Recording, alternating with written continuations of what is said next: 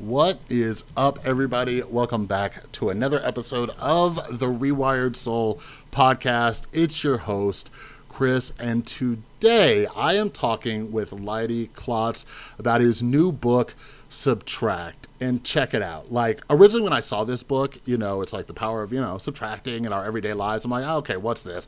I'm like, is this some kind of minimalism like type book? But then I did some research on Leidy, found out, you know, kind of the work he does, the research he does, and you know, uh, I was like, okay, okay, this seems kind of interesting. And I'm telling you, I am telling you, it blew my mind. Like I love to read, I love to learn, I love books on just different, uh, you know, thinking strategies because who among us doesn't want to make less dumb decisions? Like we can't stop, but we can make less. But anyways, uh, with all this that I read about and try to learn about when it comes to our thinking, like this is something that uh, never crossed my mind. I haven't read any books like it.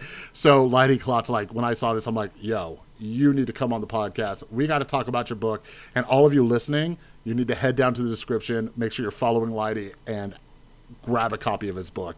All right. So I hope you guys enjoy this episode. We talk about how uh, you know subtraction can you know help us in different situations, how it could help at work or school, or you know even just in everyday life. And we also discuss why it's not intuitive for us to think in this way. And we talk about some of the experience he did, and and there's there's so many situations where people are incentivized to think this way and it still doesn't cross their mind. So I hope you guys enjoy this conversation. But before we get started, make sure you head down to the description and you're following me over on Twitter and Instagram at The Rewired Soul. I love chatting with all of you guys and you get to stay up to date on all the cool stuff coming out.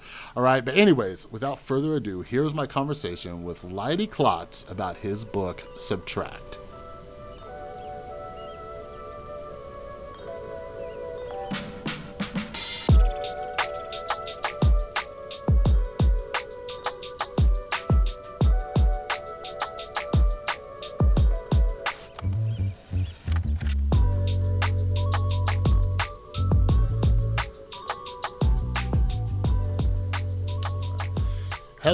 Leidy. Thank you so much for taking some time to come on the podcast and discuss your awesome book that blew my brain up called Subtract. So, for everybody out there who has yet to read this book, can you tell us a little bit about what inspired you to write this book and who is your target audience? Because yeah, I was reading it and I just like to read about all sorts of stuff. I'm like, hmm, I wonder who he's kind of writing this for. I'll take the target audience question first. I mean, I think this is a book for for people who wanna who like thinking, um, uh, and and understanding more about how their their own thought processes work. I also think it's and hope that it's practical. Um, you know, for people who are engaged in trying to change things from how they are to how we want them to be. Um, that is, uh, this is provide some general strategies for how we can find more of our options there. And I, I also hope that it's entertaining. I mean, I think entertaining, maybe not like a page turning novel is entertaining, but hopefully entertaining in the context of making you think about your thinking. Um, and the uh, the inspiration for the book actually kind of gets to the the topic of the book and explains what I mean by subtracting. So um, you know, I've I've been interested in this stuff for a really long time, but one clear epiphany that's has now become kind of the origin story for the book. I was playing Legos with my son, um, who was three at the time, and we were building a Lego bridge. And um, the problem we had was that the bridge wasn't level. And so, when I, as I was turning around to grab another block to add to the shorter column of the bridge, um, but my son was actually taking a column away from the, a longer column or, or, taking a block away from the longer column on the bridge. And so what happened in that moment is actually really close to what we found with our research um, after you know tens of thousands of hours of studying this thing was that I overlooked the subtractive option. I didn't even think of taking away as a way to make that bridge level. Um, and what we found in our research is that we do this across all kinds of contexts, across objects like Lego bridges um, and other more uh, more consequential objects, but also in our social situations, in in our ideas. So, um, you know, the the Lego bridge was the inspiration to kind of start the research, and then once we found out in our research exactly what was going on, then I had to write a write the book. I, I felt um, like I was holding things back, and I, I felt obligated to share what we had found with the world. Yeah. So first off, I love Legos. My son loves Legos, so maybe that's why you hooked me in with this book and that story. But but yeah, like that's where you know I was I was reading it, and you talk about that story, and then obviously it goes on, and we're going to talk about a few of those things. But I'm like, oh my god, like I'm like a 36 year old man, and what you were saying just made so much sense. But it, it it's just counterintuitive this idea of subtracting to find solutions and yeah like uh, i'm glad that you kind of had that in your mind of like who the target audience is is like anybody who likes thinking, solving problems and stuff because you cover such a wide range of topics. And it's it, like since finishing the book, it's really uh, helped me in a variety of situations, just kind of tackling different problems that we come across, whether it's at work, home, you know, whatever it is. Um, so yeah, so first question, early on in chapter two, uh, you discuss um, one of the famous studies from Albert Bandura, who actually, by the time we're recording this, he actually recently passed away. But yeah, um, he he did phenomenal research. Really, really interesting. I've talked about him on my uh, YouTube channel a few times. Um, but yeah, when I talked about him, I heard of you know his famous Bobo doll uh, experiment, which was about modeling behavior and all that. So I hadn't heard about the uh, the study that you mentioned or reference in the book, and it was on, I guess, our need to feel competent. So, can you give kind of a brief overview of that study from Bandura about why we add as a way to feel competent, and what can we learn from this when it comes to trying to, you know, integrate subtraction into our lives? Yeah, and, and Bandura did a lot of studies, um, and and also drew from other people's research to develop this theory, which has become kind of fundamental theory in um, you know social cognitive theory and, and how people um, kind of approach the the world. So what his his theory here is basically, or his definition is our belief in our ability to succeed in specific situations or accomplish a task, right? So, um, and this our sense of competence and self efficacy can play a major role in how we approach goals, tasks, and challenges. If you if we think we can do it, we're going to try. If we don't think we do it, can do it, we're we're not even going to try. Um, and you know, so self efficacy is this kind of internal aspect of it, but then competence is you know showing other people that we have this ability to succeed in specific situations or to accomplish a task. And that's where it ties into to adding and subtracting, right? Because it's very it's it's easier to show competence through adding in many cases right? You know arguably the reason my my son is playing with legos in the first place is because it, it allows him to show competence. He creates the the bridge he builds the thousand piece set and right there is evidence of his abilities to succeed and to accomplish a task.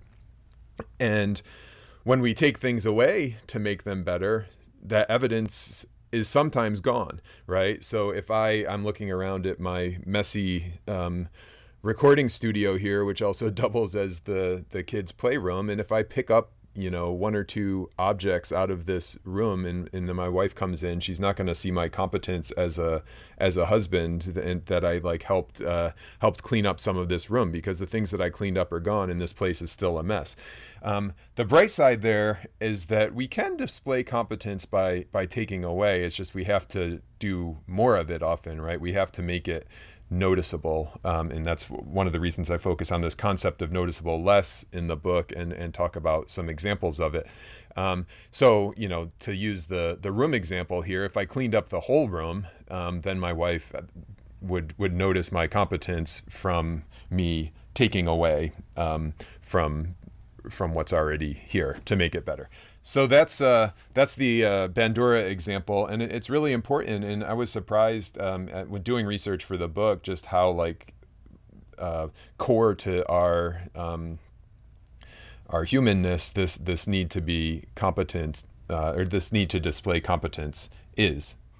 Yeah, and I, I think I found that study so interesting because like that's that's something I think a lot of people can relate to, whether it's at you know work or you know students in school. Like you know, I have a son too, and uh, you know, uh, we we want to show that we're we're competent, right? Like we don't want to be you know.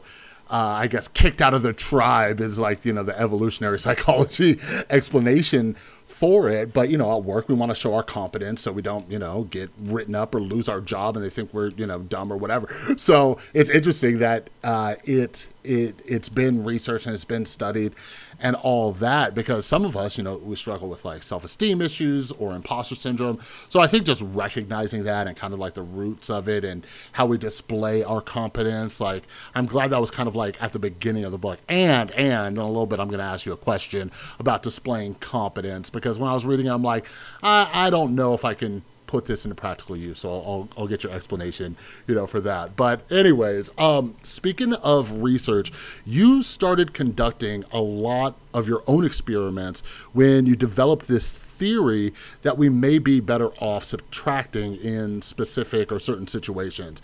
And yeah, maybe it's because I was listening to the audiobook and did my best to look at the PDFs, but you, you talk about this Lego study, and I was super confused. Uh, you did an excellent job, like in the PDF, there was like pictures and stuff, but I'm like, I don't get it. So, anyways, can you kind of explain uh, what this experiment was about removing a brick and what we can learn from it, and what are some other, I don't know, interesting findings from the other thousands of hours of research that you put in?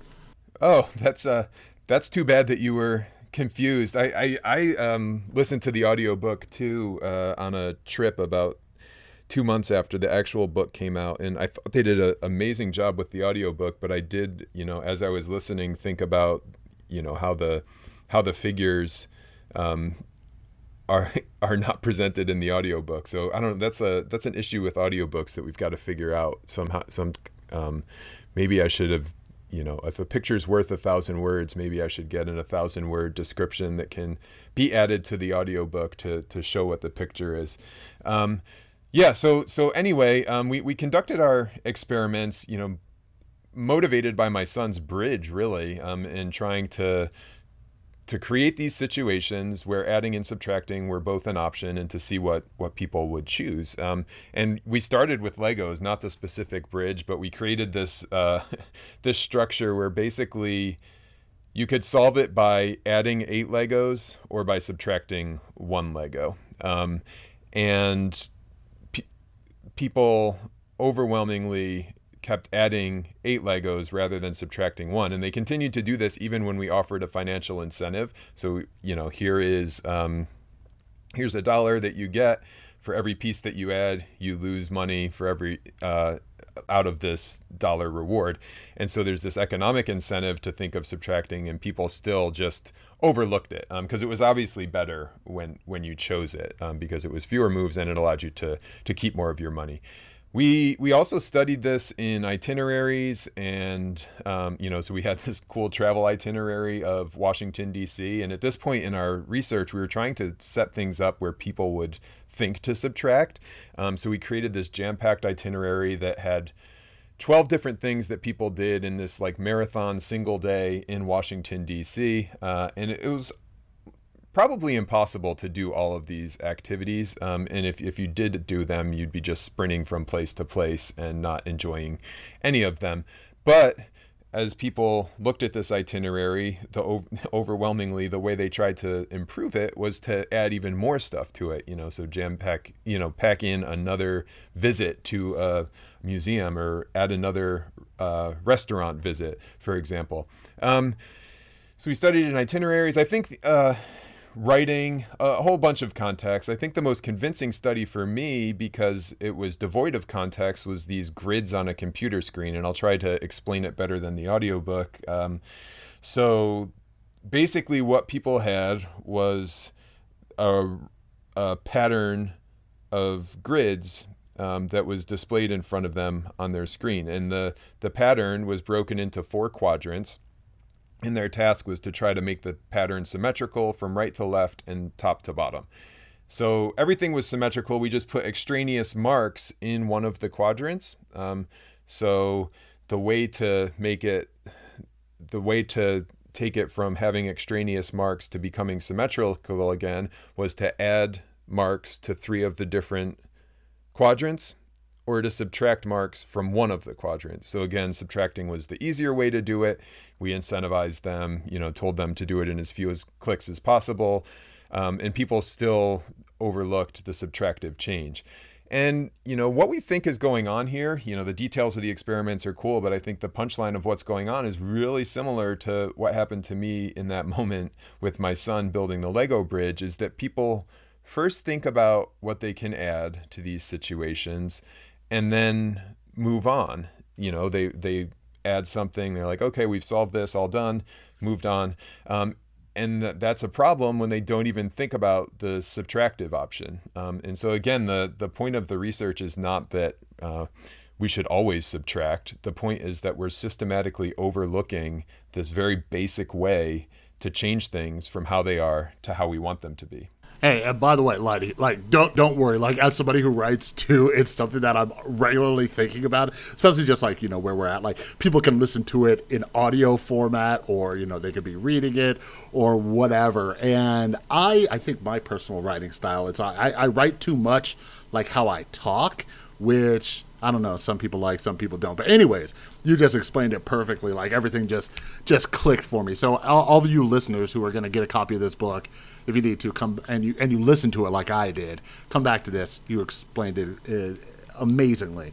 But I think that's really interesting because you actually incentivized people. Like they could have made more money, right, if they went the subtracting option, and and they they didn't, and that's like I think that's one of the reasons why I found the book so so interesting because it it's not even it's not even on our radar. It's not even like an afterthought. It's not even like, you know, one of those things where you're laying in bed, you're like, oh, I could have done that easier if I just took away from this. It's nowhere on the map, right? But with your book now it's something that you know we can kind of think about and and yeah like the research i i loved it i love all the different experiments you guys have done to just kind of see what might even like persuade somebody like to go that way and think about subtracting um but yeah, so you have this entire chapter dedicated to this kind of biology of more.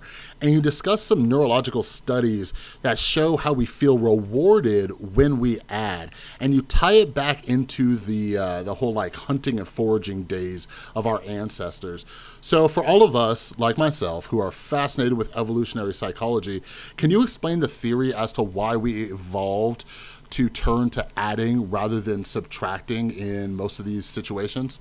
Yeah, the the biology stuff was really interesting for me. I mean, this was an area that I, you know, after we had our kind of experimental findings from all the research we did, I had to go back and look and see, okay, what does, you know, evolution say about this? How might these forces be contributing here? And you know, this is probably review for you and for your listeners, but it's important to highlight that, you know, for any behavior, and in this case, we're talking about this behavior where we overlook subtraction as a way to make things better, there are multiple explanations that reinforce each other um, or kind of work against each other. So, you know, we're going to talk about some of the biological reasons. Um, I imagine we'll talk about some of the cultural and the economic reasons too. Um, and these are all forces that help explain the behavior, but none of that. There's no kind of magic bullet here.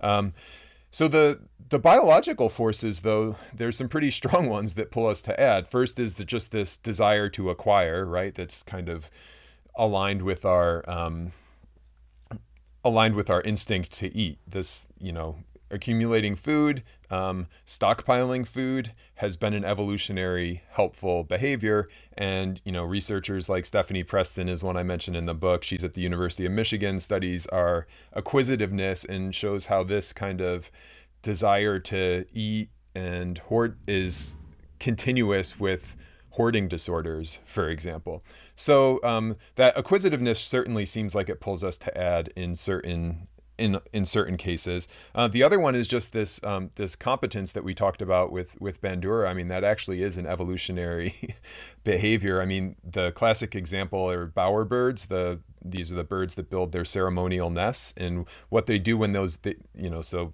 the males build this nest the women the female bowerbirds, go around and look at the nests and then decide who to mate with and they never use the nest for shelter there's no kind of um, uh, there's no benefit there. There there's simply a display of the male's ability to interact effectively with the world. And that's a sign that this male has good genes and then those genes get passed down. So you know again displaying competence by adding stuff to the world um, is another kind of evolutionary explanation for why we've evolved to turn to adding rather than subtracting in most situations. Yeah, I always find that interesting. One of the reasons I, I enjoy evolutionary psychology is because it seems to really get to the root. But something I've come to realize talking with authors like yourself, and it wasn't until these conversations, like, I don't know, I haven't come across it in a book, is just how how these are you know just are the best theories we have because we don't fully understand it. Maybe that's just something everybody knows. But me, I'm like, oh, but I think you know there's a lot of great explanations that have come up with, and even when I try to think of alternatives, like nothing's come to my mind. Um, but yeah, so so in one of your chapters, I believe it was uh, chapter four, it, it really highlights some of the issues with uh, you know capitalism and how we're conditioned to want more. Like you mentioned, like, you know, kind of hoarding behaviors and stuff like that. Like, we are just wired for more. And I, yeah, like I'm a recovering drug addict. Like uh, uh, some people in recovery, they call it, you know, the disease of more. There's never enough. But even for people who, who don't have a problem with substances, you know, we want more money or we want a bigger house or we want better jobs, whatever it is. So as many of us know, like depression, anxiety, and addiction rates have been on the rise for years. And I'm I'm curious, do you think this has anything to do with regularly being told and conditioned to, you know, want more? And what do you think the best solution is for people to recognize that more doesn't always equate to happiness?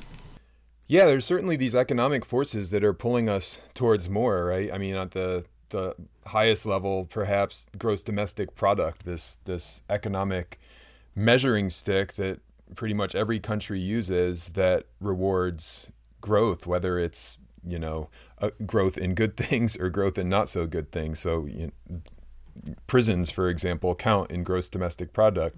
Um, treatment for depression, anxiety, and addiction rates that counts in gross domestic product. Although you know be better if we could avoid the need for that in the first place.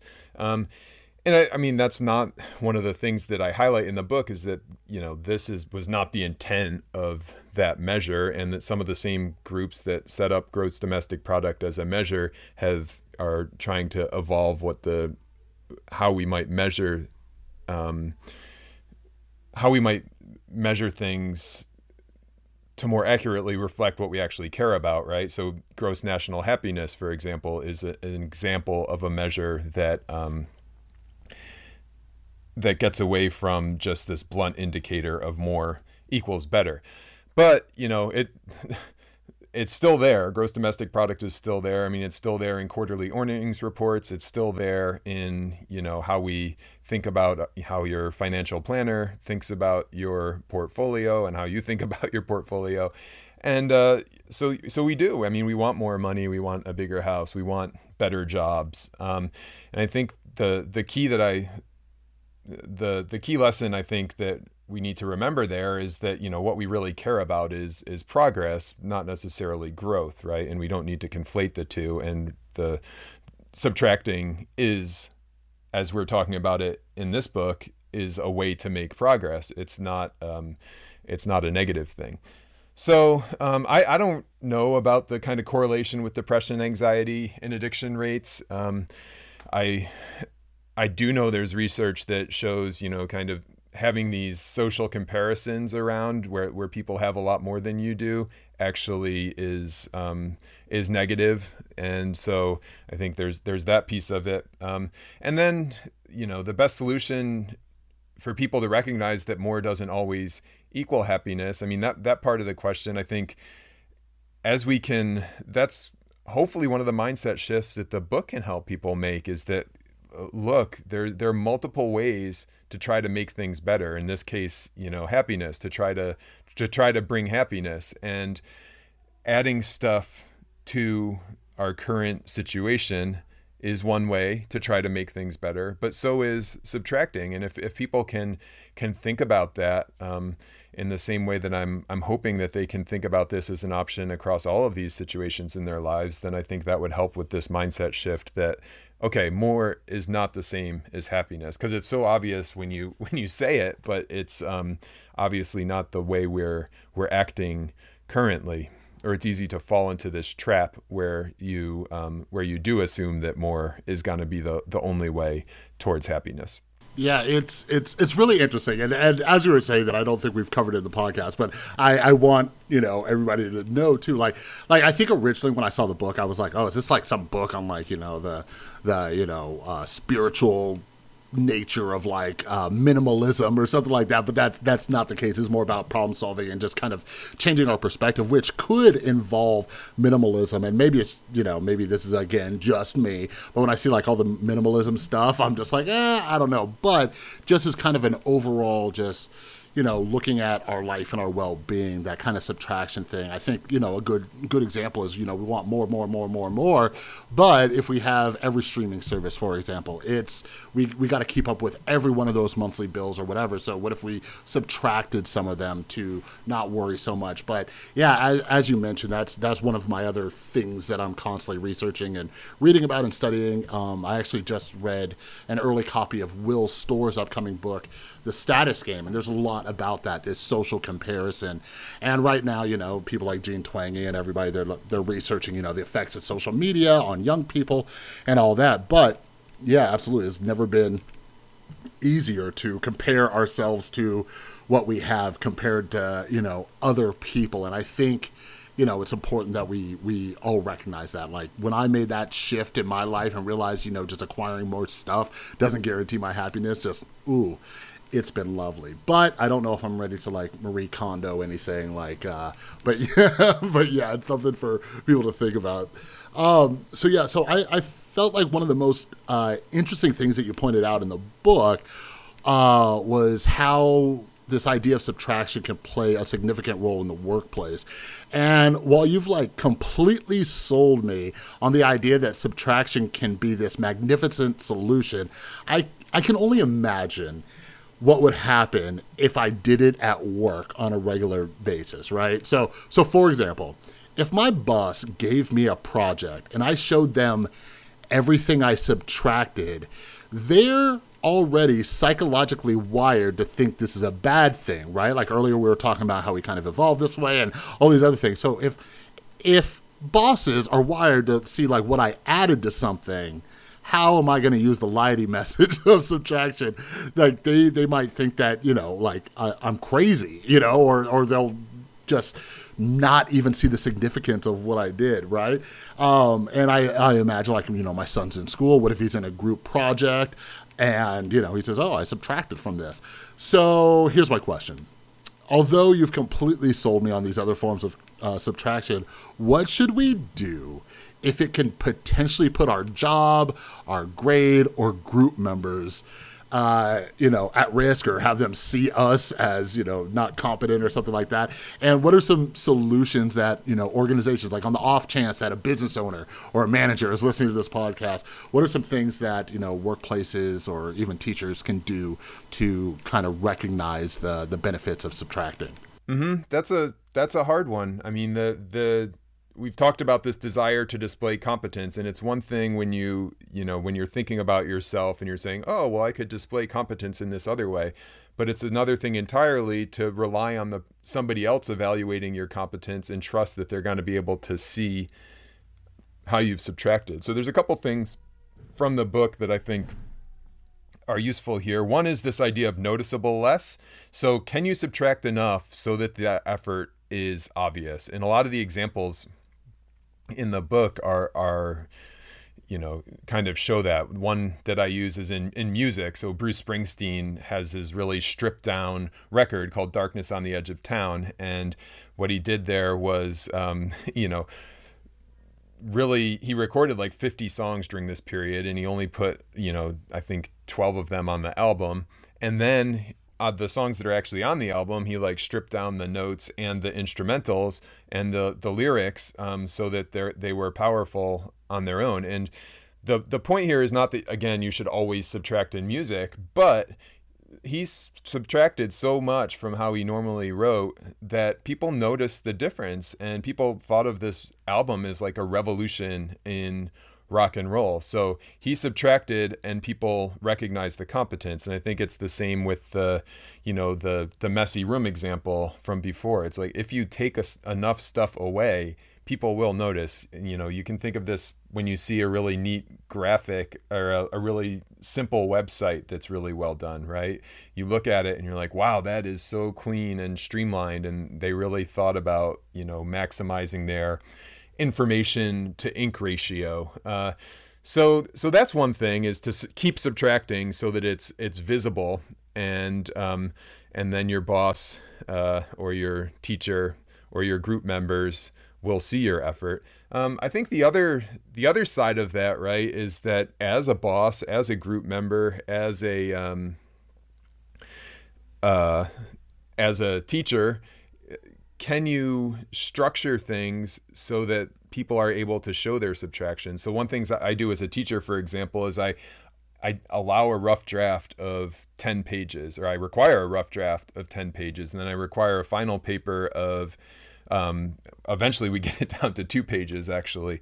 Um, and so with the 10 page paper the students are able to show off okay look i did the work i did the, the 10 pages and then it's much easier for them to create the two page version because they know that i know that they they looked at they did this this work to to think about the 10 page version. Then the two page version represents just the most important parts or just the stuff they have taken away or just the stuff that they have deemed most worthy to stay in that document. And I think you can kind of think about your own workplace and see what those incentives might be. Um, something as simple as kind of shifting the metric from from time spent from you know the the product itself to the time spent on the product. And I certainly don't advocate for people having to report their hours of of how much time they spend on a project because we don't want to um, uh, kind of get in this habit of people you know just ramping up more and more and more and more. But it would be um, it would be interesting to think about okay if you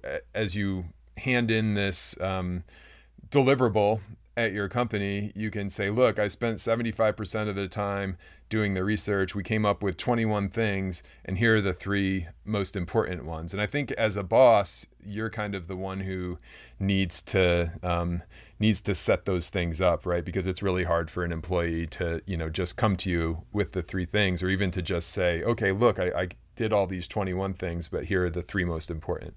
So, um, so yeah, two things there. One is subtract enough so that it's visible, and the other is kind of put in place these incentive structures that recognize the effort um, and therefore pull your um, pull your employees and your you know your students to think about this um, this option that they would other, otherwise overlook. Yeah, and you know, you know what, you know what's interesting about this? Like when I wrote this this question down, like my, like I'm I'm very fortunate. Like, uh, like I have a workplace where if if my bosses gave me a project, I could probably talk to them. Uh, you know, I, I would probably do it just for safety reasons, like beforehand. Like if they wanted, like, hey, Chris, we want a ten page, you know, whatever. I'm like, I think you know we could probably do it within five. You know what I mean? Like they're they're super cool. But when I was writing the question, I was thinking about these like crazy old bosses that I had. But yeah, definitely like when you're talking about like, you know, clean website, like I'm a fan of like minimalist, you know, type art and things like that. So yeah, I think it's just important to have workplaces where, you know, you can have these conversations. And yeah, my uh my lovely girlfriend, she's currently in her master's program, she has to write these huge paper, these huge papers, right? And there's like these, you know, these limits that you got to hit. I remember those from school as well, so it's cool to hear that you have conversations with your students and all that. But I, I think it's something that we can all benefit from. Like, hey, can we do this, you know, with less? And it's interesting too because, you know, we are kind of, you know, looking towards like uh, efficiency and all these other things, and that those those typically come from some form of subtracting, even though we're kind of just making up for that time that we saved and all that. But anyways, anyways, I 1000% agree. Super beneficial, and I think you know more places need to be looking at this stuff. So yeah, we got a couple more questions for you, and one of the one of my favorite things to learn about is is how we hold on to our beliefs right with this kung fu grip. I'm always reading books on just like cognitive psychology and just you know how we have thinking errors and all that but beliefs are just one of the most difficult things to get rid of. And as a recovering addict like that was just something that completely changed my mind when i or my life rather when i subtracted this belief you know that i i knew everything or i didn't need help and all these other things right? So as I've grown and gone on my you know recovery journey and just looking around, whether it's you know talking about politics or you know talking with people who believe in bad science, uh, you know especially during COVID, uh, I've I've just seen how difficult it is for people to let go of beliefs, and it can affect people in their you know their jobs, their relationships, and all that. And sometimes it's just how we were raised with certain beliefs that we're holding on to. So, based on your research, why why do you think it's so difficult for us to subtract beliefs. And do you have any tips advice for what we can start doing uh, doing to like address them and you know work on it? Wow. Well congratulations on that. Nine years sober is very impressive. Um, and yeah it subtracting beliefs is hard. I mean i use two examples in the book. One is and both of them are you know kind of humorous but they're very similar to how we all do this. And so one is you know my son you know believes in Santa Claus, and we. Um, I think it was his four-year-old Christmas. He got a box of Legos for Christmas, and of course, Legos are made out of plastic. And he had he he came up to me and he said, "Hey, Dad, you know, I didn't know that. I didn't. I thought Santa Claus couldn't make plastic. You know, because I think he has seen these videos with the elves like using." wood and stuff to make the toys and i said oh oh oh yeah yeah for stuff like legos Santa Claus works with Amazon, he outsources. And that was totally fine for my son because it it matched with like his prior beliefs of the world. So he believes in Santa Claus, he believes in the um, the wood workshop, and he knows about Amazon. And so like it all made sense, and he was happy to move on. The other story is this um, uh, cult followers. So Leon Festinger is just a brilliant researcher who um, had this great idea uh, to study people's beliefs and how they changed, he said, I'm going to join a cult. Uh, and he embedded himself in this doomsday cult. Uh, they thought the world was going to end. And it was what was brilliant about his idea is that he'd have a really cool case study, or he would be, you know, if the doomsday actually did come, he was kind of hedging his bets and he would be safe. So, um, but of course, the doomsday didn't come. And what happened at midnight on the night of the doomsday, the at first the cult members started thinking about like, okay, well that's not the official clock of the apocalypse, right? It's you know, it's actually 5 minutes ahead, so just wait a few more minutes, the doomsday will come and we will be beamed up or wherever they were headed. Um, of course, five minutes passed, nothing happened. They're sitting there. The room got really quiet from like midnight till four in the morning. And then at four in the morning, they kind of there was this announcement from the leader who said, "It worked. We we staved off the apocalypse because of our belief and everybody was happy with that explanation and they kind of stayed in this doomsday cult and moved on. Um, and again it's you know it's really hard to change our beliefs even when we're presented with very clear evidence that they're wrong whether it's you know plastic legos or whether it's a doomsday that doesn't happen. Um, so it's you know the same thing that we've been talking about where it's hard to subtract from the legos where it's hard to subtract from social situations or travel itineraries uh, also applies to our mental models and these ideas that are in our head. And i think the biggest thing is to to know that that is the case. Um, but some of the tools that we can um, that we've talked about and for these other situations also apply here. So you know, one thing that worked in our experiments was these reminders, and we give people reminders in the experiments. Hey, you can add or subtract to solve the Legos or to solve the random grids on a computer screen. When we did that, more people subtracted. And so, for experimental purposes, that was evidence that look, if the if this reminder gets more people to subtract, um, and the reminder didn't get more people to add, even though it also recommended at suggested adding, um, that was evidence that the we weren't already thinking of subtracting. The reminder increased the rates of subtracting, but didn't increase rates of adding. So the adding reminder was redundant. The subtracting reminder brought new ideas to mind. So what reminders can we put in place to subtract our own beliefs, right? Um, so just as I, when I do my weekly to-do list, I will force myself to think of stop doings. I also have time throughout the um, throughout the week set aside to say okay what are things that you know are occupying space in my mental models that i either no longer believe or that aren't you know kind of at the level of priority that some of the other things that i believe are. And so this forces you to think about these old beliefs and and think about subtracting them. I, it, and it's not easy. Um, so uh, yeah I, I think um, I'm, I'm so glad you asked about it though because I, I think it's one I think this is the most important area in which we're overlooking subtraction. You know, you know what's crazy, Leidy. So I've I've actually had you know a bunch of authors on here, like you know Andy Norman uh, with his book called Mental Immunity, and uh, with others like Michael Shermer, where we talked about skepticism and just questioning and stuff like that. But uh, yeah, I'm so glad that you know I was able to ask you this question too, because like I, I didn't even think about like reminders, like that's that's one of my main things, right? I think a lot of us like we know something's good for us, but we forget. So how do we set up these reminders and eventually they become a habit and stuff where we just kind of, you know, pause and say, you know, check our, you know, mental models like you said like, you know, is this something that still holds true? Is this something that I need to adjust, you know, based on new information or whatever it is? And that can be with literally anything. It could even be with you know ourselves, our lives. You know, like for example, going back to my addiction, like I had a belief that I could never get better, and that belief was adjusted when I saw that other people got better. So then it was, okay, maybe I can get better if I do this, right? But when it comes to just, you know, science and, you know, what I believe, uh, when it's like, for example, should I get the vaccine? you know, it's like we have to adjust our beliefs on, you know, new news and evidence and research and and all that kind of stuff. So I dig the reminder idea. So maybe that's like one of those things where you put something on your wrist or, or I, I don't know. Um, but yeah, that was that was great. I haven't I haven't had anybody on the podcast talk about that yet, so that's great. Um, so lastly, one one last question.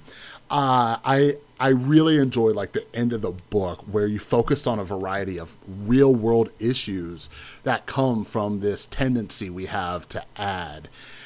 And yeah, one of the most important subjects you talked about was climate change. So, can you kind of break it down for the audience right before they leave this podcast episode and run and grab the book? Like, how is addition negatively affecting climate change, and what what can each of us do? Uh, you know, on a personal level to subtract and hopefully kind of curb these effects of global warming.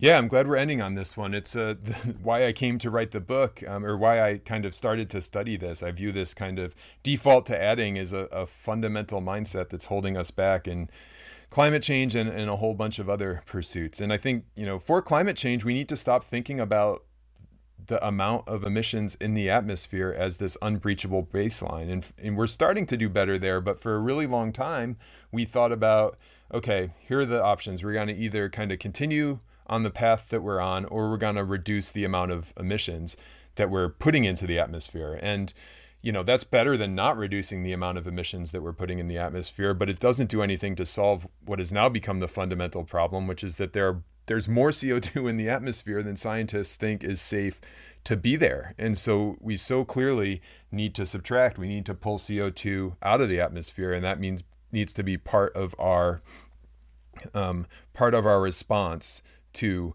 climate change. And it's increasingly being done. I mean, people are increasingly thinking about ways to do this, whether through reforestation um, or, you know, kind of higher tech methods. Um, but for a long time, we didn't think about it, and overlooking subtraction in that context has has held us back. Um, on a personal level, I think this is a really hard one because uh, we need to act at a systemic level here. And so, on a personal level, I think the biggest thing is, you know, vote and, you know, lobby politicians and join these groups that are trying to address climate change. But in terms of a personal subtraction, one that I mentioned in the book is this notion of divestment. Um, and this is something that I've done. And it basically what you do is you take your investments out of companies that are contributing to climate change. So the fossil fuel companies that are, you know, in their strategic plans are saying we're going to burn this this much and shoot this much emissions into the atmosphere. You don't need to invest in those companies, and it, it uh, in fact doesn't make sense to invest in those companies if you're, you know, have a million dollar portfolio invested some in fossil fuels and then put solar panels on your roof, you're essentially like kind of fighting yourself. Whereas if you can divest, um, and divesting doesn't mean you lose your money; it just means you invest it in in other stocks. And there are more and more kind of mutual funds and, and other options that are coming up where you can not be contributing to climate change. Um, uh, and but the general point as a subtractive option here is that when you do that, you're actually like reducing tension in the system. So you divest, from your portfolio, and then you can put the solar panels on your roof too, and you're doing twice as much good as you would otherwise for the same basic cost. So yeah, a, a subtractive option here I think is divesting. So basically taking money out of the thing that you're trying to make better. Yeah, you make excellent points, and and yeah, like I said, everybody needs to check out the book because you you dive into some of these different topics, and you have ideas and solutions, and and, and yeah, that's what I love about reading books like yours, especially when they're just so different and unique. It it gives me new things, you know, to think about, and you know, like when we're talking about you know taking away and reducing the tension in the system and all of that, like the the pandemic has been absolutely terrible and disrupted so many of our lives. But we, for example, subtracted a lot of driving with people, you know, working from home and things like that. And I think that was one of the things I was thinking about as you were discussing that in the book. But yeah, anyways, I appreciate your time so, so much, Leidy. Thanks so much for coming on. Awesome. Well, thanks for having me, Chris. This was really fun to talk about, and I so appreciate your your kind words of about the book, and um, it, it really means a lot to me that it can be helpful to to people like you. So um, yeah, have a good day. Thanks for thanks for having me on. All right, everybody, there you have it. That was my conversation with Leidy Klotz about his new book, Subtract. And like I said, it, it's I, you. You guys all know. You all know how many books I read, and this was totally different. This was totally different. Like I like to dive deep into it, and yeah, I, I love this book because it it you know there were certain things like brought up, and uh, but overall, like it was a completely unique perspective and angle, and I love the research that Leidy's doing. So, do me a favor, check out the description down below. Uh, go follow Leidy Uh, I have his Twitter on there, but most importantly, grab a copy of his book. Like I said, if nothing else, it will help you start looking at situations and problem solving in a completely new way. I loved it. But yeah, while you're down in the description, make sure you are following me over on Twitter and Instagram as well at the Rewired Soul. Uh, yeah, I, I'm constantly, uh, you know, updating everybody about, you know, what books I'm reading, who's coming on the podcast. Uh, these episodes come out, you know, weeks after I record them, so you'll see, you know, who I'm talking to and what what's in the pipeline for upcoming uh, episodes. So yeah, make sure you're following me on Instagram and Twitter at the Rewired Soul. And if you're new to the podcast, you love learning about all sorts of cool stuff and having good conversations, make sure you're following or subscribed, uh, whether you're on Apple or Spotify. If you're on Apple leave a rating, leave a review, and make sure you share this episode or any of the episodes you like. All that stuff, when you like, subscribe, uh, rate, review, share, all that stuff helps the algorithm. It pushes the podcast out to more people so we can grow this beautiful little community. So rather than subtracting from the community, we want to add to the community. All right, and and yeah, for all of you uh, who want to support the podcast in any way, down in the description there's some more links. Like I've self-published some mental health books over at the rewiredsoul.com. You can become a patron. And there is also an affiliate link down below for BetterHelp online therapy. Uh, as as you all know, like mental health, my recovery is a huge part of my life, and yeah, therapy helps. And BetterHelp online therapy is a service I've personally used.